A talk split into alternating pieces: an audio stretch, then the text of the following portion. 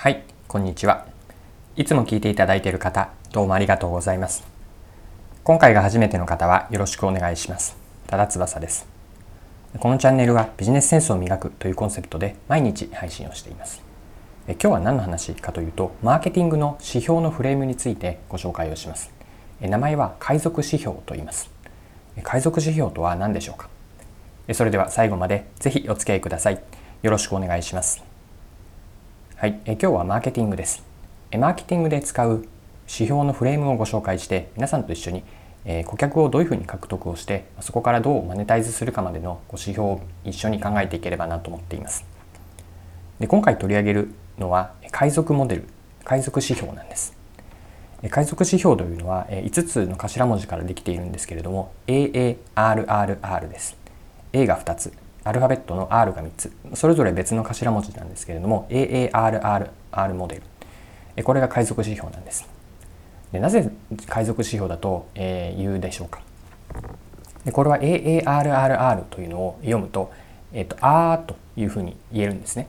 このあという、うん、言い方これがあの海賊を彷彿させるという意味で海賊指標と呼ばれるようなんです。でこの R モデルですね。海賊指標。これを、えーと、AARRR なんですけれどもじゃあ5つそれぞれ何の意味を持っているんでしょうか？順番に最初の A から言うと A は acquisition、えー、顧客獲得です。で2つ目の A というのが activation こう活動を活性化させる。これが activation です。で C が retention これは継続利用継続使用になりますね。こうリピートの意味を持つ、えー、指標これが retention です。でじゃあ4つ目の R は何かなんですけれどもリファラルです。これは、え他者への推奨ですね。おすすめをする、うんと、イメージで言うと例えばレビューを書くとか口コミをする。えー、良かったよというレビューを伝える。これがリファラルのイメージです。では最後の R ですね。この R は最後の R 何でしょうか。R はレベニューなんです。収益化マネタイズです。でこのように5つ並べてみると順番にこう、えーと、この海賊指標 AARR R モデルが意味をしているのは顧客を獲得をしてその獲得獲得した顧客を維持していって最終的に収益までつなげる。獲得から収益までの流れを4つの頭文字 AARRR で並べているんです。で順番に言っていくとまず顧客を獲得する。そして獲得した顧客にしっかりと使ってもらう。活性化ですね。でその後に、えっと、一時的な利用ではなくて長く使い続けてもらう。これがリテンションです。そこからリファラル。他社への推奨もしてもらってポジティブな推奨をしてもらって最終的にはレベニューマネタイズ収益化につなげる。獲得から活性化継続使用他社への推奨そして収益化。これを並べているのが AARRR モデルなんです。いかがでしょうか？R 指標。海賊指標ですね。AARRR モデル。こう順番に並べてみるとそのままマーケティングの施策につながっていくんですね。何を言っているかというとまずマーケティングで大事なのはどれだけそのえっと、扱っている商品やサービスあるいはこうブランドといってもいいと思いますがえブランドを知ってもらっているかそして使って買ってもらって使ってもらうか。え使ってもらうのもうんと時々とかたまにではなくてなるべく多く使ってほしい。えそうすることによってうんとなくてはならないものになっていくと利用期間というのは長くなっていきます。でポジティブなこううんとイメージを持ってもらえればえ友人とか知人にこれ使ってみてよかったよという他者への推奨も起こるしそして最終的にはその提供価値を通してお客さんから価値をえっと、マネタイズする対価としてお金をいただくこれが収益化に結びつきます。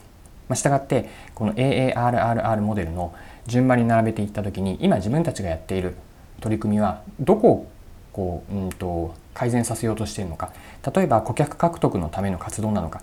それともこれはもう最終的な収益化を作るための活動に入っているのか。このステージごとを見極めるこう5つの段階においてどこに寄与させようとしているのかというふうな見方もできます。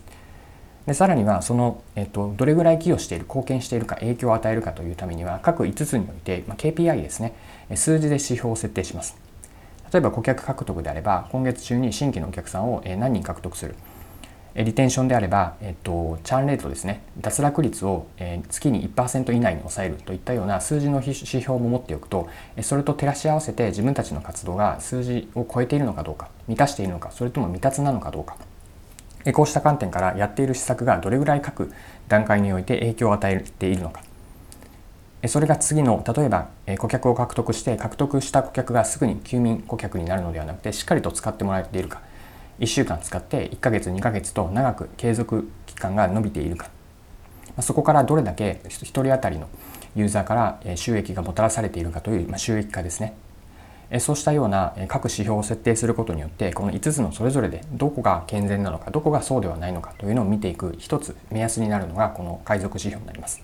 ですのでこの AARR モデルですね。R モデルというのは覚えておいて損はないかなと思うのでもしあの何か使うきっかけがあれば、えーと、調べてみればいろいろ使い方も出てくると思いますのでよかったら参考にしてみてください。はい、えー、今回も貴重なお時間を使って最後までお付き合いいただきありがとうございました。えこのチャンネルはビジネスセンスを磨くというコンセプトで毎日配信をしています。え次回もぜひ聞いてみてください。また、チャンネル登録をしてフォローいただけると新しい配信を見逃すことがなくなります。まだの方はぜひチャンネル登録、フォローをよろしくお願いします。それでは今日も素敵な一日をお過ごしください。